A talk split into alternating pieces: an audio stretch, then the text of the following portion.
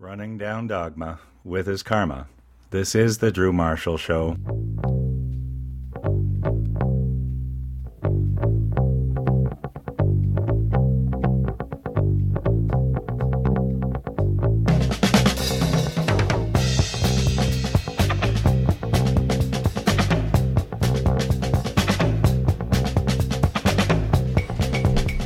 You hear the sticks? Yep. That was my instrument in school. We could do. We, you and I could start a band. You could be the the stick guy, and I'll Yeah. be the triangle guy. Nice. We could call ourselves Sticks and bones. Sticks angles. Sticks angles? Or tri sticks? Try sticks. You are listening to the Drew Marshall Show. That's Tim the Tool. My name is Drew Marshall, and we are moving on to our next guest. A nice surprise phone call from the gentleman who is placing the crosses at the uh, location of all these horrendous shootings. He's done the Columbine thing, he's done Sandy Hook, and of course, he's just done the Las Vegas thing. 58 crosses he just dropped off. Just so you know, I purposely asked. You I, I got the purposely wrong. stepped on that conversation No. because you wanted to know if he put crosses at the gay nightclub Yes, because you wanted to did. challenge him. No, I wasn't challenging. I just wanted to know. And what was awesome is he came back to it later, and he like he didn't have a problem with it. I love that. I love that he had, didn't have a problem with it. He was open to talking to people, and this is Chicago. Thanks, Tips. No problem. Well, there's a gentleman named William P. Young. William! But 10 years ago, The Shack was a self published novel originally written as a Christmas gift for Paul Young's kids. Then, with a marketing budget of a few hundred dollars, eventually the book sold over a million copies within the year and just did it out of his garage. And today, The Shack sold over 40 billion copies. William P. Young's latest book, though, Lies We Believe About God, is a compelling conversational exploration of the wrong headed ideas we sometimes have and then share about God. Paul has been called a heretic for the ways he vividly portrays God's love through his novel. And uh, he shares 28 commonly uttered and sometimes seemingly innocuous things we say about God. Paul exposes these lies that keep us from having a full, loving relationship with our Creator. And with personal anecdotes and sharing the compassion readers felt from the Papa portrayed in The Shack, now a major film starring Sam Worthington and Octavia Poopy Pie Spencer.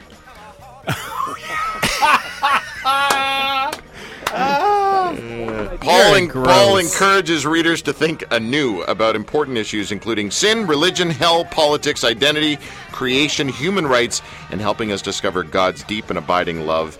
The website is wmpaulyoung.com. wmpaulyoung.com. The book is called Lies We Believe About God. Or, as Tim Challies likes to call it, what does the shack really teach? Lies we believe about God. Exactly. that is so great. Yeah, me and Tim buds. Have you ever actually talked with Tim verbally? Nope. Um, but the the best response was done by John McMurray. You can find it out there. It's just a direct response to Tim's stuff. He's a blogger, you know. So, you know. Yeah, but I he's like, don't read that kind of a lot of that stuff. Just doesn't occupy my time, the good or the bad. no, no, no, no. I have better things to do. I've got ten grandbabies and twins on the way. Nice. Tim Challies lives just around the corner from the studio. Did you know that? I did not know that. Do you take him donuts? Uh, do I take him donuts? I only do that for This is our thanks. This is our Thanksgiving, right? It is. Happy Thanksgiving, Paul. Thank you. I'm I'm very thankful. Very thankful. Even even though you know life is full of loss, like we know, and um, we just had uh, our son Andrew. In fact, it's been quite a week. Andrew, who's married to Courtney. Courtney had her birthday, but on the same day, her mom just passed away from um, really aggressive lymphoma, and that was on Tuesday. And then, uh, yeah, and then Andrew yesterday, who he's a mechanical engineer with an MBA who's just finished his Portland Police Academy. So he is a Portland police officer. So, you know, life is just full of surprises and losses and Yeah. joys. Three weeks ago, had a youngest of the babies, grandbabies, and just like, huh, so much to be thankful for and so much to grieve all at the same time. Yeah, but as you say in chapter three, God is in control. Oh, that's one of the lies. Yeah. I mean, we love to think that somehow we can blame God for all the darkness that we as human beings have brought to the table. You know, when in doubt, blame God, right? And So, then put it but hold on, hold on, Paul. You're freaking me out, man. God is in control, dude. If God is not in control, then nothing is in control. Then we have this chaotic reality before us. God's got to be in control, man. Well, uh, how uh, you're married, right? how's control? How's control working for you exactly? Yeah. Yeah, relationship. As soon as you have someone whose no matters, then you've lost that sense of you know the sense that a lot of us evangelicals bring to the table when we talk about control. And uh, uh, rather than look, let's look at the character and the nature of a God who is love, and at, at the core of this God is this centrality of relationship. And as soon as you do that, you're in a mystery. We do it with our children, we do it with our spouses, and we do it with our friends. When another human being matters, when another person matters, control is is not the place where you go, or else you're going to end up making God the author of all this evil and darkness. And uh, and if that's the truth, then we've got nowhere to run. I've got no place to go that's safe. But God is good, and I am not. Yeah, whatever. you know, but, but yeah, By the way, that's somehow- chapter two. Just those two words. Yeah, I know. But and somehow you're made in the image of God. So, like in the image and likeness of God. So, explain to me how the truth of your being is that you are not good, and uh, and yet you're made in the image and likeness of God. Like it doesn't compute. And here, here I think is really one of the most fundamental losses in our conversation about what it means to be human. We start with a very low view of humanity. And uh, within my tradition, modern evangelical fundamentalist, if what's the incarnation? This is God becoming fully human. Well, God doesn't become something that is not very good. And so the whole point is we're a very good creation at the core. We just don't believe it. And and therefore we act according to what we do believe. If you believe like that you're a piece of crap, don't be surprised that you end up acting like one. And um, that's you know. So where are we going to build from? If you build from that kind of sense of total depravity and that I'm a worthless piece of whatever, and uh, if you, if you try to build on that, good luck. I mean, all you'll do is cover up and hide the fact that you're not very good at this religious stuff. And um, and yeah, I mean, I mean, look at you, Drew. You're an expert in this stuff. yes, yes, I am. Yes, I am. Um, You're just not very good at the religious stuff, you know. no. Uh, chapter five, God is a Christian. Don't even want to talk about that because that's just ridiculous. Chapter, let's see, chapter twelve is another one. God created my religion. Uh, yeah, I don't even, I don't even get those. Um, let's go to, See, let's go to the. That's a simple one. That's a simple one. Okay, go. God has God has never been a religious being. Thank you. God, never, you know, there's never been a time where God's like, so who's in charge of worship services this weekend? You know, and where are we doing it? Yeah. I mean, there is no ritual or religion to the relationship within the very being of God. Therefore, we brought that to the table the good, the bad, and the ugly of it. And it's not that there aren't beautiful spaces and art and things that religion has done that is very beneficial and kind, but there is this devastation that it's brought, the sense of separation, all of these things that have been so destructive at the same time. And um, and I think if you can look at history in such a way, whether it's biblical history or geologic history or whatever, and you'll find God climbing into our constructs, our religious constructs, and submitting to them in order to destroy all the things that are false about him from the inside. And does it through love and through kindness and goodness and all the things that are actually true about us that we don't know. Where did the phrase saved come from? As though, like, I was walking down Toronto the other day and the street preacher was. I'm not normally a violent person, but I get enraged when I come across street preachers. Three preachers. And I, I wanted to pound this guy. And uh, Yeah. I just, I didn't. But, you know, him screaming out that you need to get saved made me. I felt like Dr. David Bruce Banner. Do you know who that is? Oh yes, the Hulk. The Hulk. The I Hulk. felt I yeah. felt a green rage rise up from within me. So where does that "you need to get saved" phrase come from? Okay, so part of your green rage is totally legitimate, and that's that's because religion always starts with separation, and it gives you whatever that particular religion's, you know, neat magic tricks and how to get past, you know, across the the big divide. And so religion requires separation in order to to begin with. The uh, but you know, the street preacher, he's a story somewhere inside of all that anger on his part and everything else, there's a human being who has a story that's either gotten hurt or he's desperate to hold on to his religion because it changed him. And uh, so he's not there to tell you about you unless you think he is. And he's there to try to express in the only way he knows how what matters to him. So that that's the response to the green rage thing.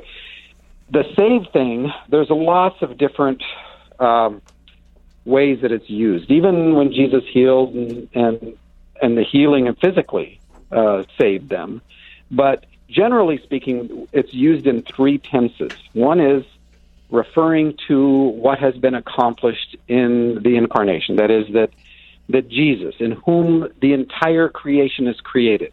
That's and I'm talking from the evangelical, uh, not just modern evangelical, but from the whole tradition is that that creation is created in Jesus. And so we're inside that circle of relationship.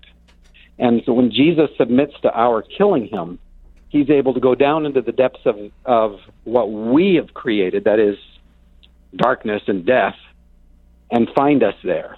So when he dies, we all die. When he rises, we all rise. This is why I'm called a universalist. But, um, but it's uh, basically saying that that's salvation. That has been accomplished. It's a done deal, whether you know it or not, or like it or not. And uh, now it's about relationship, which is a whole uh, back to mystery. But then it's also used as part of it is our our participation in how to work this out. Because just because it's accomplished in Jesus doesn't mean that it just fixes us in all of our relationships we have got to participate in how this works itself out, which means we have to own our own crap, we have to deal with it, we have to come out of hiding, we have to face the darkness, you know, all this stuff that we hate to do. We would rather perform or be mad about it than actually participate in a process that changes us.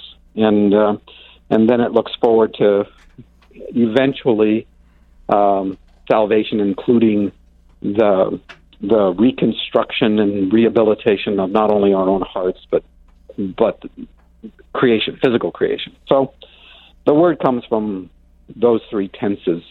It just means to become whole. You know, wholeness. Wholeness is when the way of your being matches the truth of your being. You're a good creation before anything got screwed up. What if you're wrong? Good. Well, it wouldn't be the first time.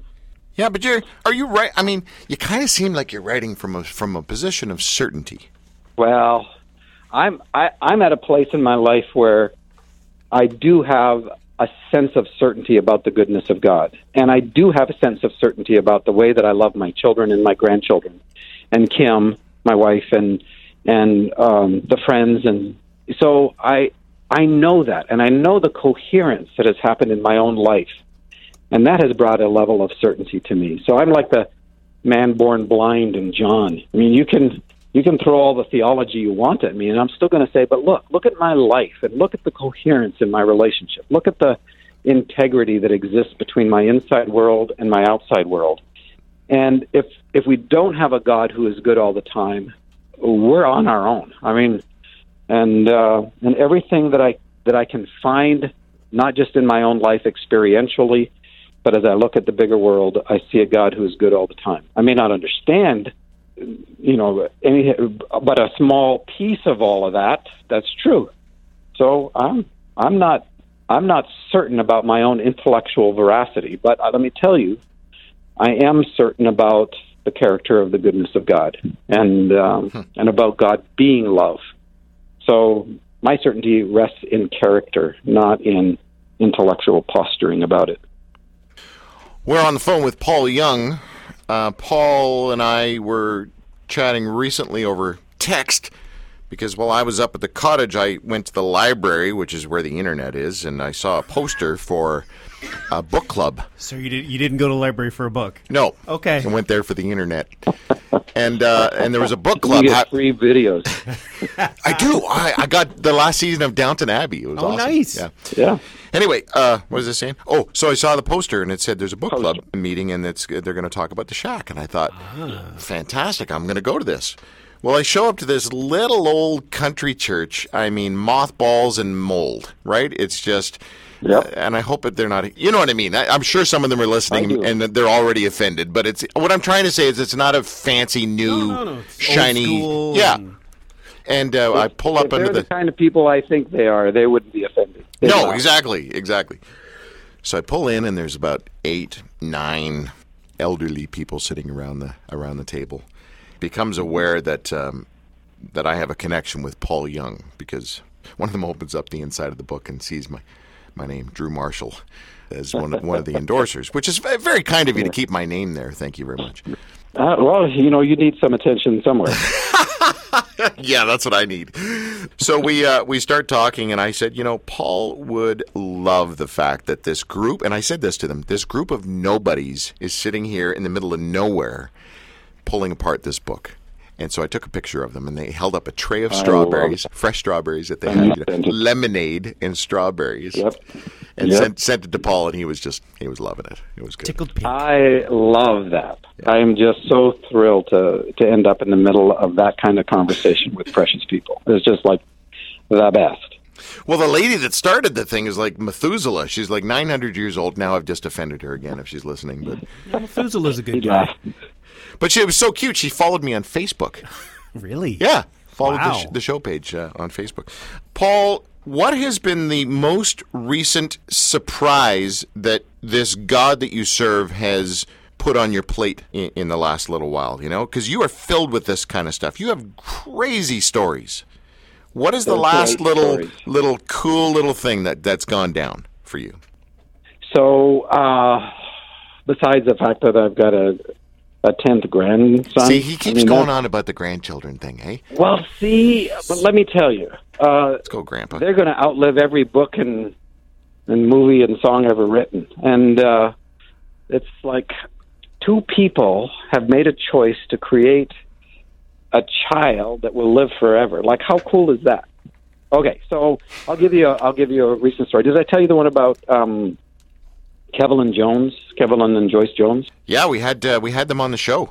Oh, you did, you did, you did have them on. Yeah, but share, just remind everybody again, because then they'll go, "Ooh, that's a cool story," and we'll go to drewmarshall.ca and throw in their name in the search field, and then we'll listen to the interview. So ready, go. Okay, so we did a screening for COGIC, and uh, um, and in the middle of this of signing the books for this the largest African American denomination in the world, and it was our leadership conference.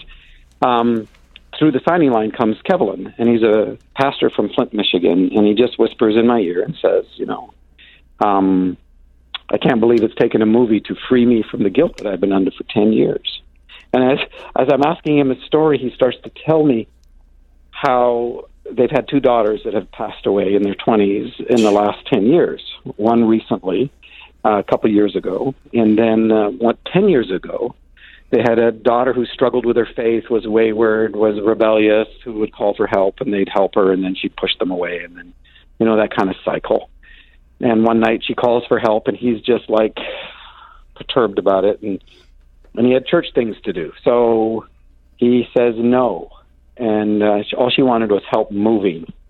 And he said no. And that night, um, while she's moving, she was brutally raped and murdered. And and it just put him into a hole because how do you not blame yourself? And and uh, he said, and he's just crying, saying, "I can't believe that it take took a movie to free me from the guilt that I've been under for ten years." So uh, that was incredible enough. Just that, and later the the coordinators of the whole event came and said, you know, um, we interviewed as an exit interview this couple, Kevin and Joyce Jones, and I hadn't met Joyce. I knew she was there, and said if this movie was only for them, it's enough because of just the impact that the movies had in their lives. And and uh, and I was like, oh, amazing. So they took me to the airport, Little Rock, Arkansas, dropped me off, put me on a plane, and it's it's a fairly big plane, but it's crowded. There were like uh, 47 standbys waiting for 16 seats or something. Wow. And um, so I knew it was going to be filled, and I'm kind of curious because I'm on a window seat on 11, and uh, I was just like the whole day felt choreographed in a sense of, you know, there's a God involved in the details of our lives who loves surprises. So I'm wondering, I wonder who's going to sit here. Well, the last person to get on the flight is um, a woman. She's got three bags, and she comes on, sits down, and she's in a huff. And they lock the door behind her, and uh, she sits down. And the gal in front of us, in the row in front of us, peeks through between the seats and, and points to her and says, "You've got the best seat at the house." And she goes like, "What?" And she points over toward me and says, "That's that's Paul Young who wrote The Shack." And this woman turns and she just melts, and it's Joyce Jones. It's Kevlin's wife that I hadn't met. And the la- she, he had insisted that she take the last seat that came available, that he'd catch up to her in Atlanta. And so the last person to get on the flight is is Kevlin's wife. And Joyce comes, sits with me, and we get to process for about an hour. And she hugs me, and I give her my contact information. And two days later, I get a call from Kevlin, and he says, I want you to know that for the first time in 10 years, my wife has slept for two nights in a row without any nightmares, and I've slept without the guilt. And I'm just like, come on. Yeah. How sweet and cool is that? Yeah. Yeah, I mean, look, when it, the pastor invited this guy into the church, he was a derelict outsider, fringy kind of whatever, but did the right thing, invite the guy into church, and then they, you know, love on the guy is the phrase that uh, church people use, and they uh, welcomed him into the community in their homes and stuff. And then he ends up dating his daughter. The guy ends up dating his daughter, and then this same guy ends up murdering his daughter, hanging her up in the closet with handcuffs over the closet ring, Yeah. and then soaks her in bleach. horrible, just horrible. And so the issue of forgiveness is such a monumental issue, not just not just for us in a general sense, but specifically for them in their lives. And like Kevlin says, you know, I I know that I haven't been able to really tell anybody about forgiveness because I haven't been able to extend it myself. Yeah.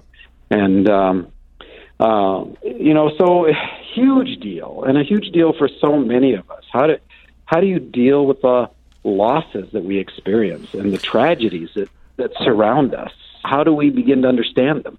The other tragedies, I'll just briefly share these with you. And again, these, uh, first of all, we're on the line with Paul Young or William P. Young, who wrote The Shack and Eve and, and this new book that we're talking about as well, Lies We Believe About God. But I asked Paul a while ago, I said, give me some of these stories. And do you mind if we, you know, could you see if they wouldn't mind sharing their stories on the show and being interviewed? So these interviews are on our website. We just talked about one. The other, just the other two, real quickly. A husband and wife come home. The police are there at the house. They come towards them and they show them a picture of their daughter and say, "Is this your daughter?" And she's she hung herself in a tree behind the house. Yeah, that's uh, that's a couple from British Columbia, and uh, that that one I got to go on the set twice for the Shack, and the second time, you know, and they, and so Lionsgate just calls me up and says, "Would you come on set? We'd love you to spend another day." And Now hold on. so Did Octavia offer you any pie at all? you know, I've said from the beginning, like, look, she's in the kitchen. I mean, perfect fit. Yeah. And uh, for the character, yeah. Yeah. And um, so she already knows how to cook, make pies, right? the uh, but see, the beauty of that is that you can make pie out of whatever we bring to the table. Ah, nice. okay. Good. Good. Yeah. Yeah, yeah, yeah. So um, I'm sitting at my desk after Lionsgate says, "Would you come up, spend all day Thursday? We'll fly you in Wednesday and put you up in a hotel in Chilliwack." And and I'm thinking like, "Hey, there's a there's a guy I've been trying to meet um, named Brad Jersak who's written a lot of really great stuff. Yeah. stuff." Good And guy. I- Been on the show a few times. Canadian guy. Eh? yeah, yeah, yeah, Canadian, British Columbia. So he lives in Abbotsford, and so I thought, hey, there's an opportunity for me to meet Brad face to face. So I I uh, call, I email him, and he's walking in the woods with a friend of his named Dwight up near Cultus Lake, which is in uh, central South BC. And uh, while we're emailing, and I'm saying I'm coming up Thursday and all this, and he says, "Can I come pick you up at the airport?" Which is kind of a miracle in itself, since he spends most of the year or half the year in in England as a, theologian, as a professor. And um, so I didn't even know if he was going to be in the continent. But he's walking in the woods with his friend Dwight. And so he's, I check it out. Yeah, he can come pick me up. Well, he immediately emails me again, this time with a picture, and he says, You won't believe this, but Dwight and I are walking two and a half blocks from his cottage up at Cultus Lake, where we're staying. And look, they'd run into a sign that said that one of the shack locations was at Cultus Lake, two and a half blocks from his house, and he didn't even know it. So that was kind of, well, that's interesting. So I'm now going up there. Brad picks me up. We have lunch together, spend the day together, have supper with Eden. He drops me off in Chilliwack, and I said, I'll let you know. And he had let me know in an email that Dwight and Lori, this couple, had lost their daughter. And the book had had a huge impact on them, but they were really stuck, you know, because their daughter was dead. And uh, they were mad. Oh, Lori especially was mad at God. Dwight was just stuck. And and Dwight believed that if he could just read the shack again, he could get maybe unstuck, but he couldn't get past chapter one. And um, Lori is just furious, just angry and at God, and because she, her daughter. And so um, I said, well, I'll see if there's any way that I can find some time to even 10 minutes, uh, 15 minutes. And that's what Brad had asked me. Um, so I, I go up there and spend the day with Brad. That night I get the call sheet and it says, We're taking you to the site location because there's multiple site locations up at Cultus Lake. And so I'm in the morning, I'm texting Brad, like, I'm like two and a half blocks away from you. He said, Well, we've got food here. Take a break, come down. We'll meet you, even if you can spend, spend 10 or 15 minutes. So I walk over to to Stuart Hazeldine, the director, and to Gil Netter and Lonnie, his his uh, wife, and I um, I say, you know what? Is is there any possibility that my four friends could come on set for the day? And not only did they say yes, they they said absolutely. And so 20 minutes later, Dwight Laurie, Brad and Eden down the waterfront, and they walk onto the set. And part of the reason they want me there on that day was because they built the whole shack. And so we're going to watch two scenes, one in the morning and one in the afternoon and they shoot them over and over and over from different angles and stuff. But I don't even know what they're shooting. Octavia's there, Aviv, who plays Jesus, is there, Sumi, who plays the Holy Spirit, is there. And um, so we sit in the video village, which is a, a tent, and you watch the screens, and you can put headphones on, and you can hear uh, everything that's being shot. Um, and because it's an outside shoot, and so you can't get close to it. So, but we get to watch right in front of these big screens the actual shoot. So the scene is Mackenzie comes out on the porch in the morning after a night full of nightmares about his, uh, losing his his daughter, and Papa's got. It starts with. Uh, it starts with Papa saying, "You like Neil Young?" That scene, and it was supposed to be Bruce Cockburn, but uh, you know, couldn't get couldn't get the deal fast enough as far as getting the permissions. Yeah, but uh, that's because you didn't go through me. You know that, right? I know that. So uh, I just tried to go through Finkelstein, you know. Oh, yeah, okay. That's who I was going to go so, to, but anyway, yeah. Uh, there you go. So uh, she says, uh, "How'd you sleep?" He says, "Fine." And she says, "Dreams are important their way of opening up the window, letting the bad air out, which is a Bruce Cockburn line from a Bruce Cockburn song. So I got it. In, I got him in there anyway because I love Cockburn. Yeah. And uh, so this, he sits down. He doesn't need anything, and she starts talking to him. At one point, and we're watching this, right? We got headphones on.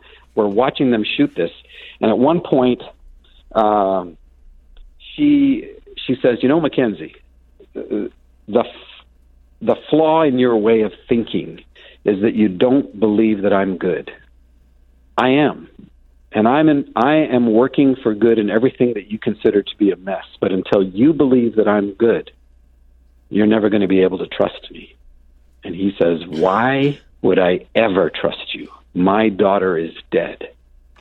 That's the scene. That's the scene you're watching that, with this couple. That's the scene I'm watching with this couple. And and I had no idea that that's the scene we would be watching and who would be involved or anything. Jeez. So we're sitting there. Why would I ever trust you? And so then they reset and shoot it again and again. I mean, we saw it like 15, 17 times. And why would I ever trust you? My daughter is dead. And by the third time, we're all bawling. I mean, it's it is so tender. And then the second scene in the afternoon, and this is after lunch, and and Octavia's come over and hugged on him, and so has Aviv and Sumi, and they've just been enveloped. And that afternoon, we we set up and we go back into the video village, and we're watching the second scene being shot. And this time, Papa sitting, uh, no, Mackenzie's on the porch, and Papa comes over and, and they're looking at the bird, and they say, she says, "See that bird, Mackenzie? That bird was created to fly. You were created to be loved." And pain is a way of clipping our wings so that we forget we were ever created to fly. And you're looking through this little knot hole of your pain. I mean, we're watching this as the second. It is the the second scene, and I mean, we're we're gone. Uh, it is so tender and Yeah. so. And I'm thinking, like, look at the timing of all this. Look at, you know, uh, Lionsgate has to decide to invite me to come back for a second time, out of the blue, unexpected. I get a little nudge to contact Brad Jersak, and he happens to be in the country. Not only that, he's walking in the woods two and a half blocks away with his friend Dwight, and they run into the shack set while they're in the woods. And that happens to be where I'm going the next day. And these are the scenes that are being shot. You, you start looking at this. I have a my son who's a PhD in statistics. I asked him, you know, What are I the said, odds? What are the chances of yeah? What are the what are the odds of this? Yeah. That. Dad, hundred percent, Huh. hundred percent.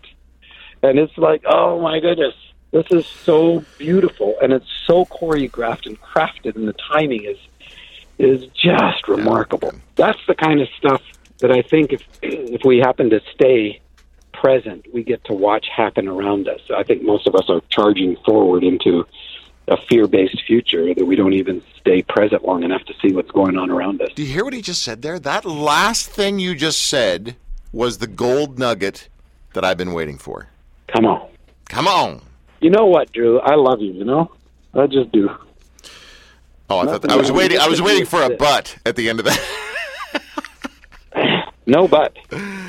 28 lies we believe about God. I'm going to read them real quick and then we'll say goodbye to Paul. God loves us, but he doesn't like us. God is good. I am not. God is in control. God does not submit. God is a Christian. God wants to use me. God is more he than she. God wants to be a priority. God is a magician. God is a prude. God blesses my politics. God created my religion. You need to get saved. God doesn't care about what I'm passionate about. Hell is separation from God. God is not good. Now, some of these things are just blowing your minds right now, but if you hunker down into the chapters, you will be able to pull apart a new love that maybe you always dreamed was there, but you can Yeah. maybe start to catch glimpses of the reality of this love. The cross was God's idea. That was just a coincidence. God requires a child sacrifice. God is a divine Santa Claus. Death is more powerful than God. God is not involved in my suffering. You will never find God in a box. Not everyone is a child of God. God is disappointed in me.